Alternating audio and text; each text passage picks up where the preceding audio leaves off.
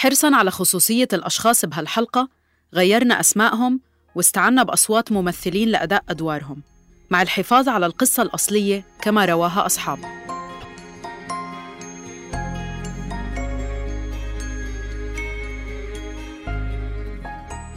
فأنا ما ما بحبش فكرة المسميات دي. وتمام إحنا واصلين لمفهوم ما يعني إحنا الاتنين واصلين وتمام. بس اللي أنا فاكره كويس من أول مرة إن رشا قالت لي إحنا تمام هنعمل ده بس مش هنسخف على بعض. أنا كنت مخبية أنا مين زمان يعني لما كنت أصغر. لكن في الفترة اللي قابلت فيها نعيم وكده قلت لا أنا مش هخبي. أنا مش هخبي أنا مين أنا لازم أقول. هو ده أنا واللي يقبلني على كده تمام واللي ما يقبلنيش خلاص.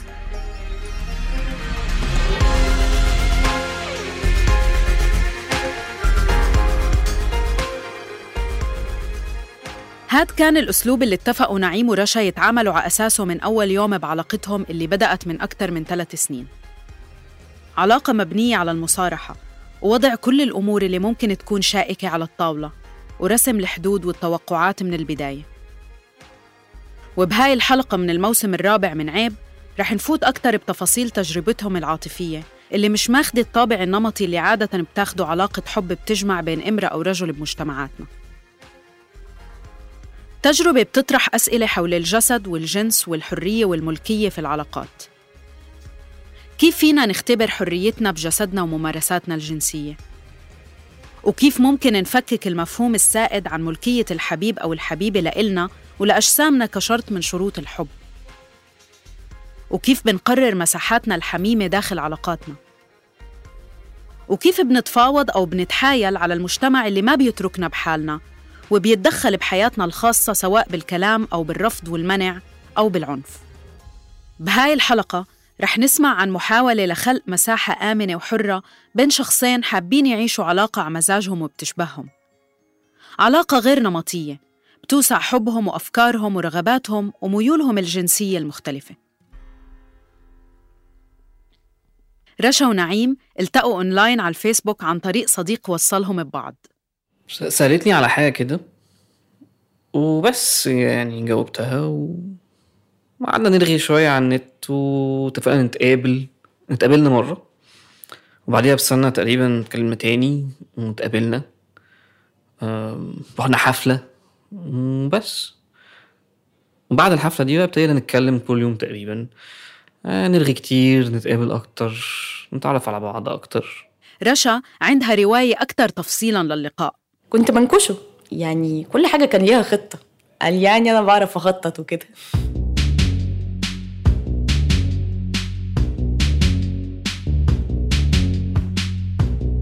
You must know that moment when the miserable world cracks open. You finally meet someone. Suddenly they're chipped. بالوقت اللي تعرفت فيه على نعيم كانت رشا طالعة من علاقة سابقة صعبة ومؤلمة كنت متضايقة بقى وبتاع. كنت عايزة حنان وكنت عايزة أتدلع يعني. اللي هي الفترة اللي بعد ال break up دي اللي الواحد بيكون فيها محتاج محتاج يعرف ناس جديدة ويفتح نفسه. بس بعد كده أنا أخدت قرار مع نفسي إني أقعد فترة. وكنت مقررة أهدى فيها شوية كده وأعالج نفسي الأول. بعد كده بقى أتعرف على الشخص التاني أو أشخاص تانية. وجي طبعا الحظ إنه أتعرف على نعيم تاني. وبعد فترة من الحكي الكتير والتعارف نعيم قرر يفتح موضوع العواطف والارتباط. أول ما عرض الموضوع بعت لي كده على الفيسبوك إنه عايزين نتكلم في حاجات. وأنا فهمت على طول فقلت له لأ نتكلم بقى لما نقعد.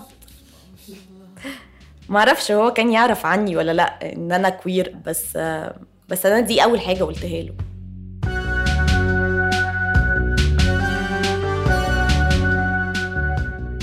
رشا بتفضل تعرف عن هويتها الجنسية بإنها queer. و queer هو مصطلح باللغة الإنجليزية بيعبر عن طيف الميول والهويات الجنسية والهويات الجندرية غير النمطية أو غير المغايرة. يعني الأشخاص اللي ما بيتحدد ميلهم الجنسي أو ما بيقتصر فقط على الانجذاب للجنس الآخر. وكمان الأشخاص اللي ما بيحددوا هويتهم الجندرية على كونهم إما نساء أو رجال مثل ما تحددت عند الولادة. وكلمة كوير بالأصل معناها الشيء الغريب أو غير المعتاد. وكانت زمان بتستخدم كمسبة أو كلمة مسيئة لأصحاب الهويات الجنسية والجندرية غير النمطية. لكنها بدأت تستخدم من أواخر ثمانينات القرن الماضي بشكل مضاد. صاروا يستخدموها الأفراد غير النمطيين جنسياً أو جندرياً للتعريف عن أنفسهم والدفاع عن قضاياهم. وهي ما بتقتصر على المثلية الجنسية. تشمل كمان هويات جنسية أخرى مثل ازدواجية الميل الجنسي أو البايسكشوال وغيرها. وكمان بتشمل هويات جندرية غير نمطية مثل العبور الجندري والجنسي ال trans واللامعيارية الجندرية اللي هي ال non-binary اللي ما بيحسوا بالانتماء لوحدة من الثنائية الجندرية النمطية الرجل أو المرأة. ومع إنه في تسميات محددة لكتير من الميول الجنسية والهويات الجندرية غير النمطية لكن بعض الأشخاص بفضلوا استخدام كلمة queer ليعرفوا عن حالهم لأنها بتعطي مجال واسع وحر وقابل للتغير بدل تحديد وتثبيت الهويات الجنسية والجندرية مثل ما مصطلحات مثل LGBTQ+, أو مجتمع الميم بتحددها وبتصنفها.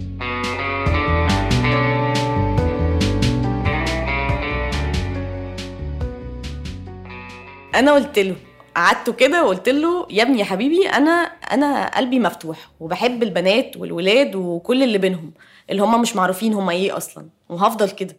مثل ما سمعنا رشا بتحكي بأول الحلقة هي كانت بمرحلة من حياتها مش رح تقدر وما بدها تخبي مين هي وشو بتحب. تحديداً قدام الشخص اللي ممكن يكون شريكها أو شريكتها بالحب.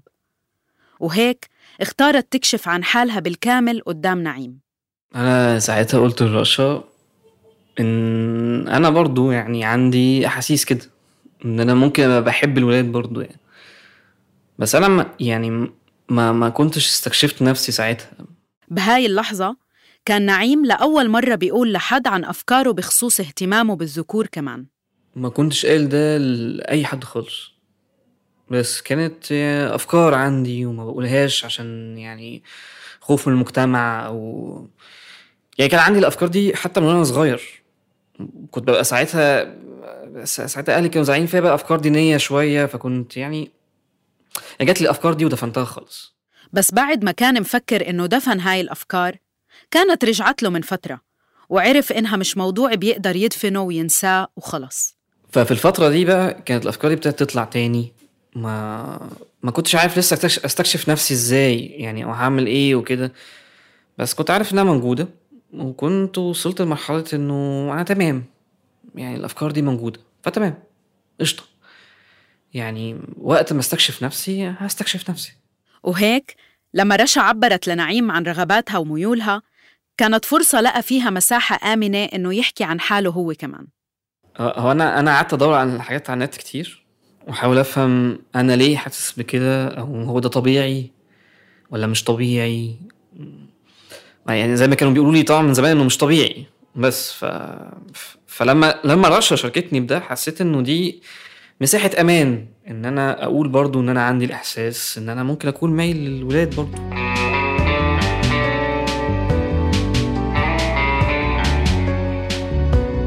Give me the first six months of love. Give me the first six months of love before the truth comes spilling out. طيب التحدي الأول بالعلاقة مرق على خير تحدي المصارحة تحدي الاستعداد والقبول وبعده انفرشت أرض واسعة أرض صالحة للبناء والتطوير بدأوا بعلاقة وصار وقت التحدي التاني شو رح يبنوا رشا ونعيم بهاي الأرض؟ شو قواعد المكان؟ وكيف ولأي مدى رح تنرسم الحدود؟ أوكي أنت عندك الأفكار دي وأنا عندي الأفكار دي إزاي بقى هنبقى في حتة واحدة؟ إزاي هنبقى تحت إطار علاقة واحدة؟ وهنسميها إيه؟ وهتبقى إيه قواعد وهتبقى عاملة إزاي؟ وكل المواضيع دي.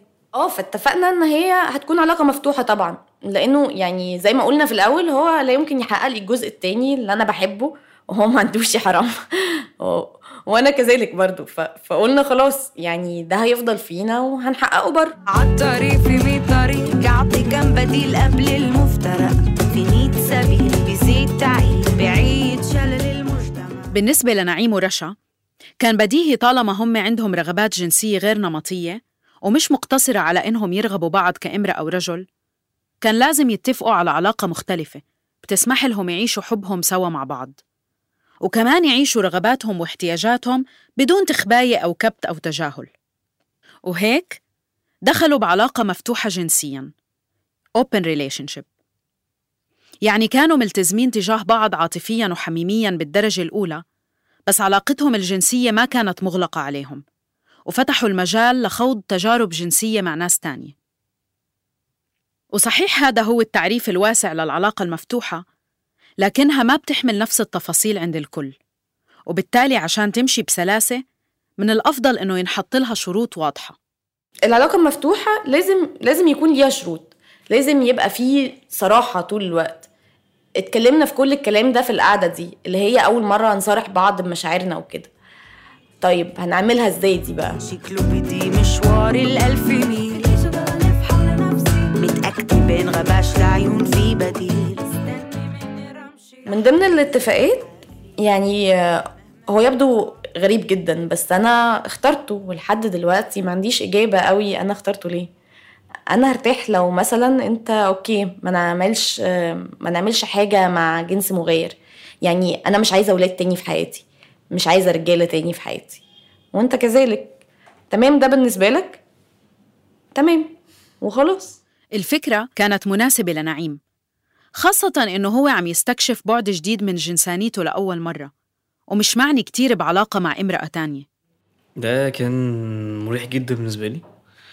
فكرة إنه في باب أصلا إن أنا أستكشف ده وفكرة إن أنا يعني كنت كنت خايف جدا أصلا إن أنا أشارك ده مع حد يعني. ف لا فبالعكس القواعد دي آه، كنت كنت يعني كنت حاسسها منطقية ولحد دلوقتي شايفها منطقية وتمام يعني. آه، ساعتها كنت يلا بقى يعني أنط في البحر.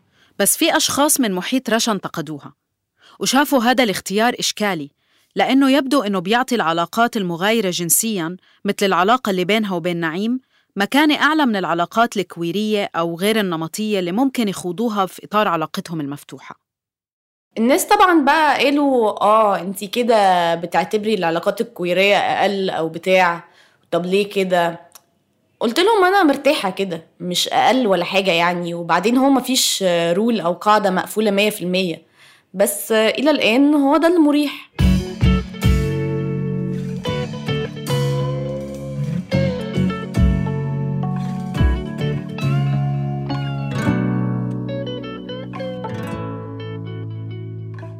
في ناس لما بتدخل بعلاقة مفتوحة ما بتحط قواعد معينة بخصوص نوع التجارب الجنسية اللي ممكن تتضمنها هاي العلاقة.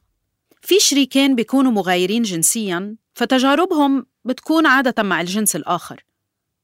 وفي شركاء بيعرفوا عن حالهم كمثليين وتجاربهم الجنسية المفتوحة بينفهم ضمنياً إنها حتكون مع مثليين أو مثليات. بحالة رشا ونعيم المعادلة ما كانت بهاي السهولة أو الأريحية. وقرروا هم عم يرسموا علاقتهم إنهم يحطوا أولوية لإنهم هم الاثنين يكونوا مرتاحين بالتجربة ويقدروا يكملوا فيها أطول قدر ممكن بهاي الراحة. ومن هون كانوا متصالحين مع القواعد اللي حطوها حتى لو مش عاجبة الناس التانية. عن طريق في مية طريق يعطي كم بديل قبل المفترى. في مية سبيل بيزيد تعيد بعيد شلل المجتمع. شكله بدي مشوار الألف ميل. بديش أضل ألف حول نفسي. متأكدة بين غباش لعيون في بديل.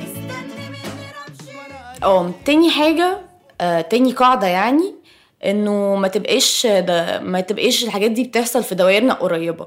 مش أصحابنا قوي يعني علشان ده بيعمل شوية نكد وشوية لخبطة شوية نفسيات كده مش مظبوطة.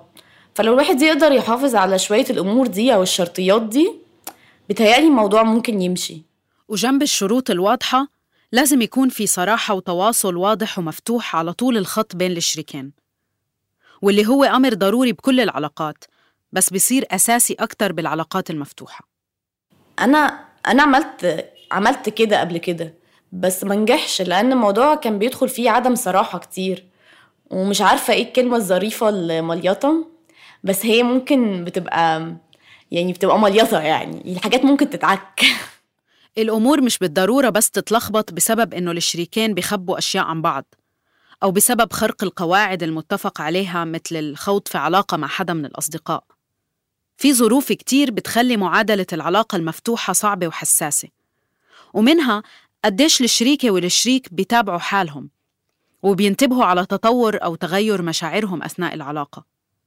وكيف هم فاهمين شكل العلاقة المفتوحة بالفعل وشو الطريقة اللي بيحققوا فيها احتياجاتهم وهل هذا الفهم موحد عند الشريكين؟ وقديش واضحين وملتزمين بهاي العلاقة أمام حالهم وأمام الشريكة أو الشريك وكمان قدام الناس التانيين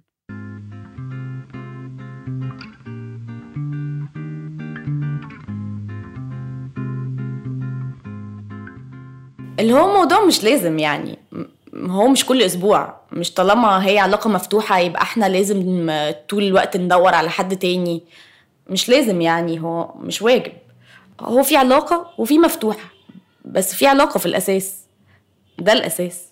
ومع الاعتراف والالتزام بوجود هذا الأساس مهم كمان الشركاء يكونوا صرحاء وواضحين بقدر الممكن مع الأطراف الخارجيين اللي بيخوضوا معهم تجارب جنسية في إطار علاقتهم المفتوحة.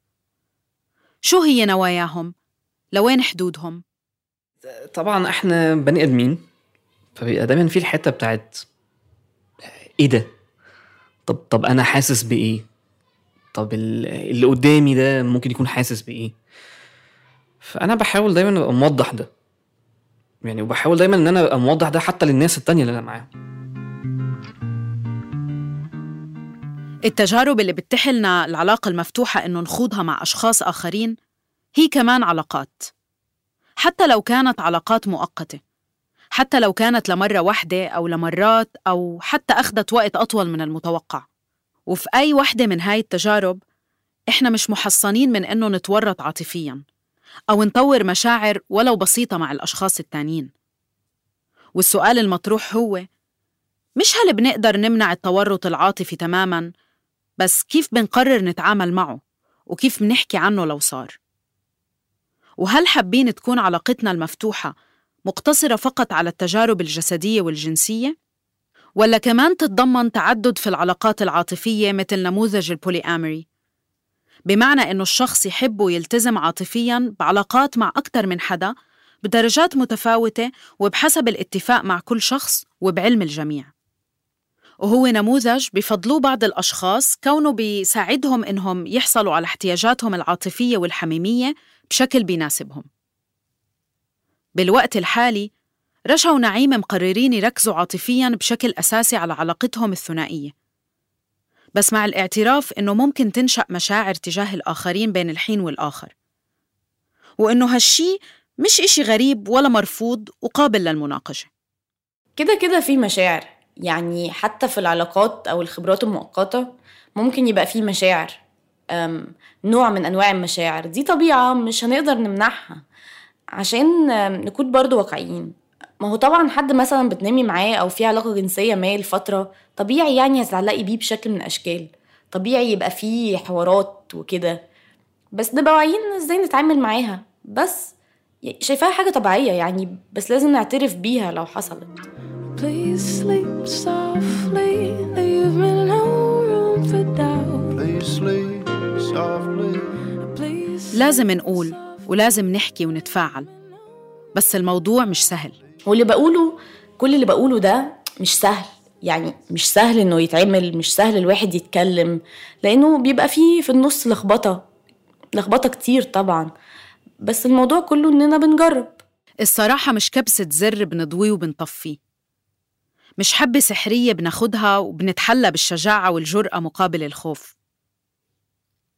في كتير مننا تربينا بأساليب مغلقة أو كبرنا ضمن مجتمعات ما دعمتنا وخلتنا نكون صريحين مع حالنا ومع الأشخاص حولنا وتحديداً اللي بنحبهم. بنكون مقسومين بين حقيقتنا وأفكارنا ومشاعرنا وخوفنا من غضب اللي حوالينا أو زعلهم أو فقدانهم. الشي اللي بيحولنا لأغراب أحياناً عن أقرب الناس إلنا. وهالخوف من إنه نزعل الآخر وصعوبة الصراحة بينتقلوا معانا لصداقاتنا وعلاقاتنا لما بنكبر.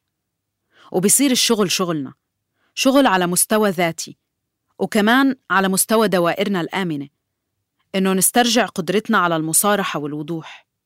ومن هون بتصير الصراحة ممارسة يومية ما بنتقنها من أول تجربة أو تجربتين. ولا بننجح دائما في تحقيقها للآخر.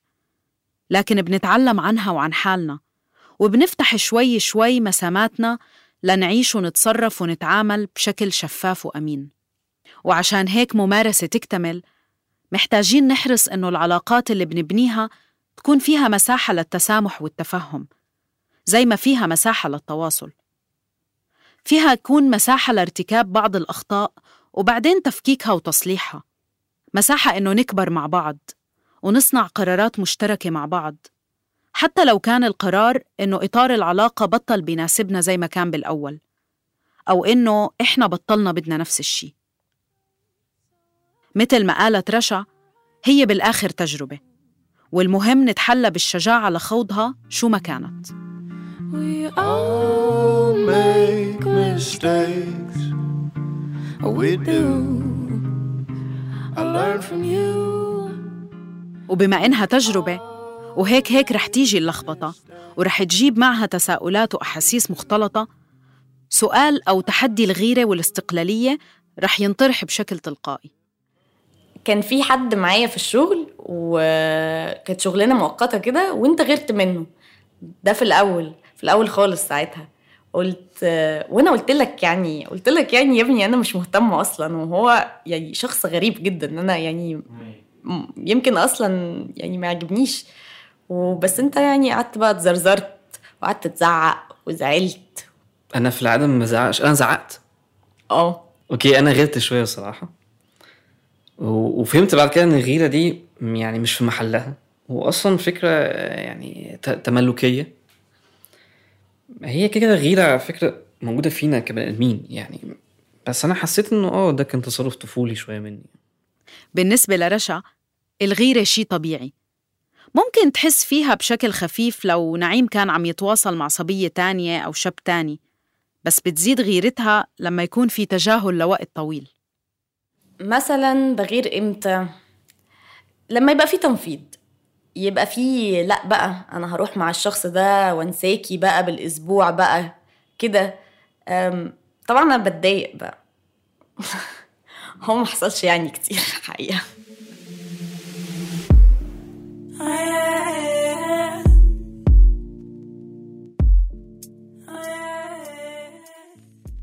عشان يخلقوا مساحة حرية واستقلالية ويعالجوا تحديات مثل الغيرة أو الإحساس إنه بدنا نتملك الآخر. رشا ونعيم حكوا من الأول عن فكرة التواجد الزمني والمكاني وكيف يكونوا خفيفين على بعض. أنا حاسس إن القواعد اللي حطيناها دي وطريقة تفكيرنا وان إحنا مش عايزين نسخف على بعض هو ده اللي منجح العلاقة من وجهة نظري يعني. يعني بمعنى بمعنى إن أنا مثلا هي ممكن تكون مسحولة في شغل 3 4 أيام. وما نتكلمش مثلا. فما فيش بقى الأداء بتاع اللي هو أنت ما كلمتنيش ما بعتليش كل ده أنا مش عارف إيه. فما فيش الأداء بتاعك كل ما تكوني في حتة تبعتيلي كل مش عارف إيه نبعت لبعض جو ال- ال- المراقبة السخيف ده.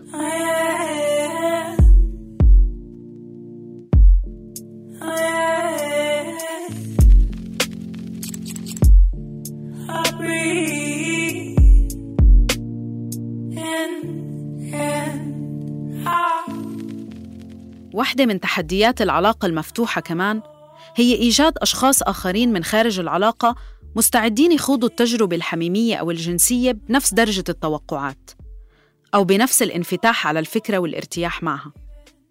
وهالشي مش سهل عموماً لأنه هذا اختيار مازال بمثابة تابو في مجتمعاتنا ومحصور بدوائر ضيقة ومشتتة سواء بين الأشخاص المغايرين جنسياً أو المجتمع الكويري. كمان في كتير ناس بيكونوا عم بيدوروا على الحب بس أو إنهم كبروا وتعودوا على إنهم يتعاملوا مع العلاقات بشكل عاطفي بالدرجة الأولى. فحتى لو نظرياً الموضوع مقنع التحدي بيكون في نقله للواقع العملي. هاد غير الناس اللي جربوه مرة ومرتين بس تراجعوا بسبب الخوف من اللخبطة اللي ممكن تصير وعدم الصراحة.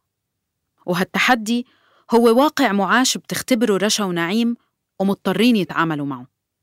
آه مثلا في واحدة على تندر بقى آه يعني أنا في العادي بقول ده بسرعة جدا أنا كذا كذا عشان الموضوع يتم. الناس بقى بتتراجع بسرعة بتفتكر إني جاية ألعب أو جاية أطلب نعمل ثريسم أو جنس جماعي أو إن أنا بضحك على حد فيهم. فبيمشوا أو بيتراجعوا أو كده. وده كتير لو حد مش عارف الموضوع. لكن لو حد عارف أو فاهم الموضوع في ناس بتستوعب بسرعة وفي ناس ما بتستوعبش في الأول بس بعد كده بتتعامل عادي. آه بالنسبة لي آه لا هو ما حدش اتخض من ده. بس الناس كانت بتستغرب شوية إنه يعني هم مش متخيلين إن في حد في علاقة زي كده يعني. بس كان تمام. يعني اللي, اللي مثلا كان بي بيبعد كان ممكن يبعد عشان هو بيدور على حاجة تانية غير اللي أنا بدور عليها يعني. فهو بيدور مثلا على علاقة تكمل بقى أو مش فكرة تكمل بس يعني علاقة حب يعني ومشاعر و- وحاجة أكتر شوية من اللي أنا بدور عليها I am flesh, bones. I am skin, soul. I am human. Nothing more than human. مثل ما قال نعيم الناس بتستغرب أو بتستنكر إنه في هيك علاقة ممكنة أصلاً. وتحديداً بالنسبة لأنه الذكر أو الرجل هو اللي يستكشف ميوله الجنسية مع رجال وهو لسه بعلاقة مع امرأة. وهالشي باختصار جاي من بيئة أبوية وذكورية. تربط مفهوم الرجولة بالسيطرة على أجساد النساء. ومفهوم الفحولة بأنه لازم يشتهي الرجل امرأة ولازم هو اللي يبادر بالفعل الجنسي معها. يعني أنا أعرف علاقة واحدة مثلا بس هي ناس تانية ناس يعني بعيدة وأكبر ومن طبقة تانية.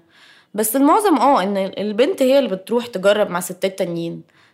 بس الزوج أو الراجل اللي هو في العلاقة هيترو تماما يعني مغير الجنس أو هو هو بيحب الستات بس آه، فبيسيبها بقى تجرب كده. بس أنا بحس النوع ده من الديناميكيات مش مش لطيف بالنسبة لي شوية ومش مريح. في ناس بيكون عندها ميول جنسية غير نمطية بس ما بيكون عندها الفرصة أو الوقت أو المساحة أو الطاقة أو الجرأة تجرب شو فعلا هاي التجارب بتعني لها. سألت رشا ونعيم أكتر عن فكرتهم لاستكشاف جنسانيتهم ال sexuality تبعتهم مع أشخاص متنوعين. في حاجات مش موجودة في جسم الولد.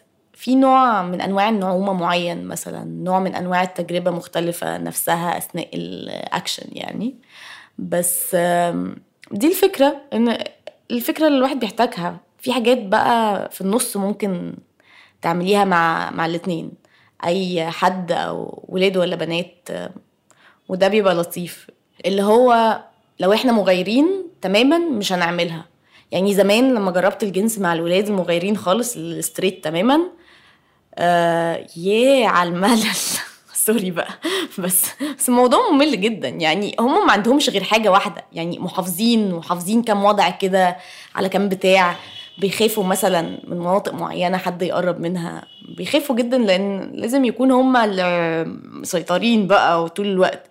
وأنا ماليش في الكلام ده خالص. أنا أنا بحب شوية أبقى مسيطرة وده بيقلقهم فشخ.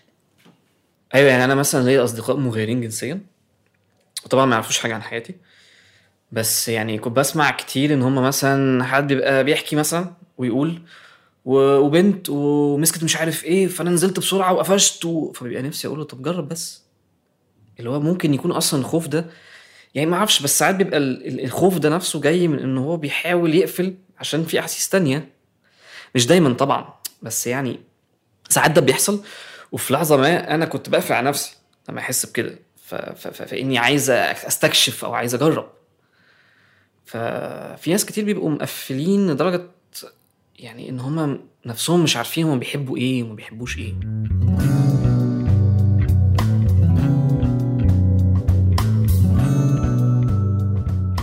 أثناء حديثي مع رشا ونعيم في شغلة ظهرت أكتر من مرة وهي مرتبطة بردود فعل الناس على هويتهم الجنسية بفكرة أنه الشخص يكون بين وبين ويحب أو تحب أو يحبوا يعيشوا علاقة بين وبين. علاقة بينية بتسع هويات جنسية وجندرية متعددة. كان طبعا سؤال إزاي هنتعامل مع رياكشنات أو يعني ردود أفعال الناس آه، سواء من مجتمع ال- الميم أو ال queer يعني آه، أو مجتمع اللي بره كمان اللي عارفين عننا اللي هو مجتمع ال heteros يعني أو أو المغايرين جنسيا. هو يعني في تقسيمة كده بنت لذينة فده كان تحدي. ما انت مثلك مثلي مثلك كل شي بيوضح شو اللي مش مفهوم؟ مع بداية العلاقة وكالعادة الناس بتبلش تدلو بدلوها وتطلق أحكامها اللي ما حدا سألها عنها. وهالشي كان تحدي لرشا ونعيم اللي بدهم يعيشوا على مزاجهم بلا كترة كلام وتعليقات. كنت بسمع بقى كل شوية بعد ما دخلنا في العلاقة إنه دي أي كلام. رشا أصلا مثلية وملهاش في الولاد وهي بتضحك على الولد. ده ده طبعا جاي من المجتمع الواسع اللي بره. مجتمع الميم بقى كان في بعض الناس يعني آه، كانوا بيقولوا اللي هو انت كده لأ انت انت كده بقيتي hetero مغايره جنسيا انت ما بقيتيش queer انت ما بقيتيش مننا انت دلوقتي تخليتي عن الموضوع نفسه. ما انت مفكر انك انت فاهم كل شي ما بتخيل. حاجة تحكمني ومع إنه رشا شايفة إنه كلام الناس ما المفروض يأثر على العلاقة بس كمان هي واعية إنه لابد يأثر بشكل أو بآخر لأنه متعلق بالإحساس بعدم القبول وبقلة الدعم. بس هو فعلا كل ما الواحد يبعد عن الناس وكلام الناس بيبقى أريح. ردود الفعل اللي حكت عنها رشا بخصوص علاقتها بتشير لعدم قبول بدرجة كبيرة للعلاقات البينية. وتهميش أو تمييز ضد بعض الهويات الجنسية مثل ازدواجية الميل الجنسي ال bisexual أو شمولية الميل الجنسي ال pansexual. وهو موضوع بينحكى فيه حول العالم. وبحسوا فيه أصحاب هاي الميول سواء من قبل أشخاص مغايرين جنسياً أو كمان من أشخاص بيعرفوا حالهم إنهم مثليين ومثليات. هو ما فيش قبول قوي للعلاقات اللي بين البنين دي اللي بين المثلية وال straight. في فكرة تسمية إن إحنا bi أو إن أنا bi. أصلا يعني التسمية دي أنا مش بسميها لنفسي قوي أصل bi يعني إيه؟ يعني إن أنا أكون بحب الأنثى بشكلها كأنثى والراجل بشكله كراجل اللي هو عامل كده بقى وبتاع. ده التعريف الكلاسيكي. يعني ممكن طبعا يكون اتغير شوية دلوقتي أو اتعدل. بس أنا مثلا ما بحبش الراجل اللي باين عليه الذكورة قوي macho وكده ومليش فيه بتوتر. وبالنسبة لي الجنسانية بتتغير كل شوية أصلا وهي حاجة فضفاضه جدا جدا. لو انت زيي كنت فهمت علي بس تخيل حالك بظروف تاني. ما انت مثلك وأنا مثلي مثلي مثلك مش ضروري تفهم. أنا حرة بحالي. بالنسبة لنعيم تجربته كانت مختلفة بالتعامل مع الناس أو الكلام معهم. خاصة في مجتمعه المحافظ اللي كبر فيه ومع أصدقائه. في في ناس كتير شاكين شاكين في ميولي يعني. يعني يعني عشان مهما بحاول أموه ده بيطلع بس يعني الاستراتيجيه اللي وصلت لها إن أنا أبتدي أمثل. يعني ألعب مع ناس أهزر أكتر. ف... ف- فحد مثلا يقول لي حاجة تضايقني ف... فأعلي عليه. أزود بقى الموضوع أكتر مثلا. ألعب بقى مع الناس يعني في ناحية تمثيل بقى وكأني على المسرح مثلا يعني. وبحاول على قد ما أقدر يعني أقلل تعاملي مع الناس اللي قافلين على دماغهم بالشكل ده أو اللي أو اللي مش مش بيتقبلوا الاختلاف بالطريقة دي. بس يعني للأسف طبعا مش مش هعرف أقطع كل الناس اللي مش مقتنعين إن إحنا مختلفين. ومع إنه بالوقت الحالي بيضطر يموه أو حتى يمثل ويستهبل العلاقة هاي بالنسبة لنعيم بتستاهل. لأنها بتعطيه مساحة حياة وتجريب وحب مش سهل إنها تتكرر بمجتمع منغلق متمسك بأشكال معينة للحب والعلاقات وما بده يعطي فرصة للناس تعيش على هواها وكيف بترتاح. هو في حاجات كده بتتغيرش يعني هو هو مش زرار هدوس عليه وابقى مغاير أو يعني ف... فهو أنا هبقى مبسوط لو أنا على طبيعتي فأنا في العلاقة دي على طبيعتي. يعني طبعا في مشاكل كتير من ناحية المجتمع ومن ناحية إن إحنا لازم برضو نبقى في يعني عاملين تمويه ما يعني. بس غير كده أنا مبسوط في العلاقة دي. وحتى لو في ظروف تانية وفي مكان تاني كنت هبقى مبسوط جدا إن أنا في العلاقة دي. سؤالي الأخير لرشا ونعيم كان مباشر وصريح. وكان بخصوص الأمان اللي بتمنحه هيك علاقة ممكن تبين من السطح إنها علاقة نمطية. وكيف هذا الشكل الظاهري لعلاقتهم بيعطيهم امتياز معين؟ غطاء اجتماعي مختلف عن علاقات مثلية ممكن يضطروا أصحابها يعيشوا على هامش المجتمع. بالنهاية هم قدام المجتمع رجال وست وقادرين يتجوزوا ويحصلوا على حقوق الأزواج المغايرين.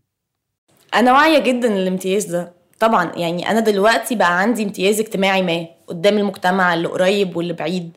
إن أنا من بره للي ما يعرفوناش أنا في علاقة عادية. و- ولازم أبقى واعية للامتياز ده. رح أمشي حافي مهما زاد عطشي رح أمشي حافي مهما زاد عطشي.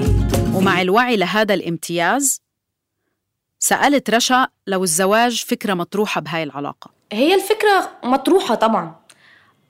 خصوصا زي ما قلت إن أنا شخص بيحب الاستقرار بطبيعة الحال وخصوصا في بلادنا دي. بيبقى صعب إن في ولد وبنت طول الوقت مع بعض أو إنهم في نفس البيت وكده. ما هي فكرة الجواز بالنسبة لي فكرة تأمين اجتماعي يعني وكده وأهلنا بقى وبتاع. أنا عندي حاجات تانية وصارع فيها أصلا. يعني كوني إن أنا ست أصلا الخناقة دي بتاعت مؤسسة الجواز مش هتخانقها. هطوعها لمزاجي طالما في فرصة لكده. لظروف يعني بس مش مش هروح أتجوز مثلا حد أهلي جايبينهولي. ساعتها أقول لهم لن ادخل مؤسسة الزواج لكن ده رأيي يعني. هو اسهل بيسهل حاجات كتير. استني مني امشي رح امشي. مهما زاد عطشي. هاي كانت حلقة جديدة من الموسم الرابع من عيب من إنتاج صوت. حرصاً على خصوصية الأشخاص بهالحلقة غيرنا أسمائهم واستعنا بأصوات ممثلين لأداء أدوارهم مع الحفاظ على القصة الأصلية مثل ما رواها أصحابها. إذا بتحبوا تعرفوا أكثر عن الأغاني والموسيقى اللي طلعت معنا بالحلقة بتلاقوا معلوماتها بالوصف المرافق. هاي الحلقة كانت من إعدادي وتقديمي أنا فرح برقاوي. مونتاج تيسير قباني وتحرير صابرين طه. شارك في إنتاج الموسم الرابع من بودكاست عيب كل من آية علي ومرام النبالي وجنى قزاز.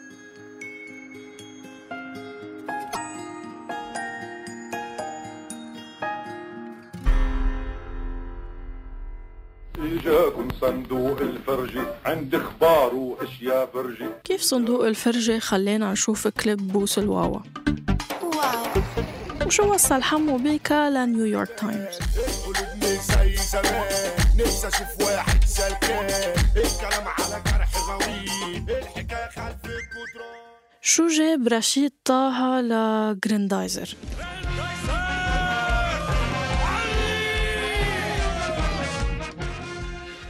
شو خص المظاهرات الشعبية بنجومية ملحم زين ونانسي عجرم. هيدي الثورة رح بتجيبها. شو بعد عندك هاتي لو بتعبوا المليون؟ وحياتي الأعظم. بعد الطوفان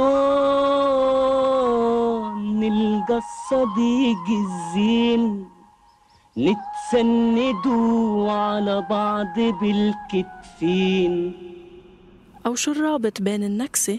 وبين عازف تايه بصحراء سينا بودكاست دمتك بموسمه الثاني رح يخبركن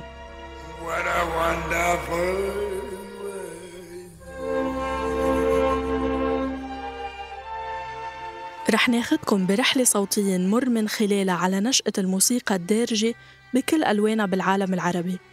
ورح نتعرف على فنانين شكلوا ثقافة جيلنا الموسيقية.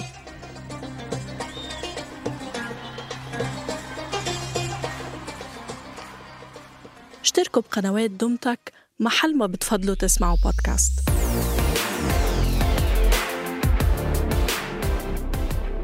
ابحثوا عن دمتك D O M T A K على كل التطبيقات من Apple Podcasts و Google Podcasts وأنغامي و SoundCloud و Spotify و Stitcher وغيرهم انتظرونا بحلقة جديدة كل أسبوع.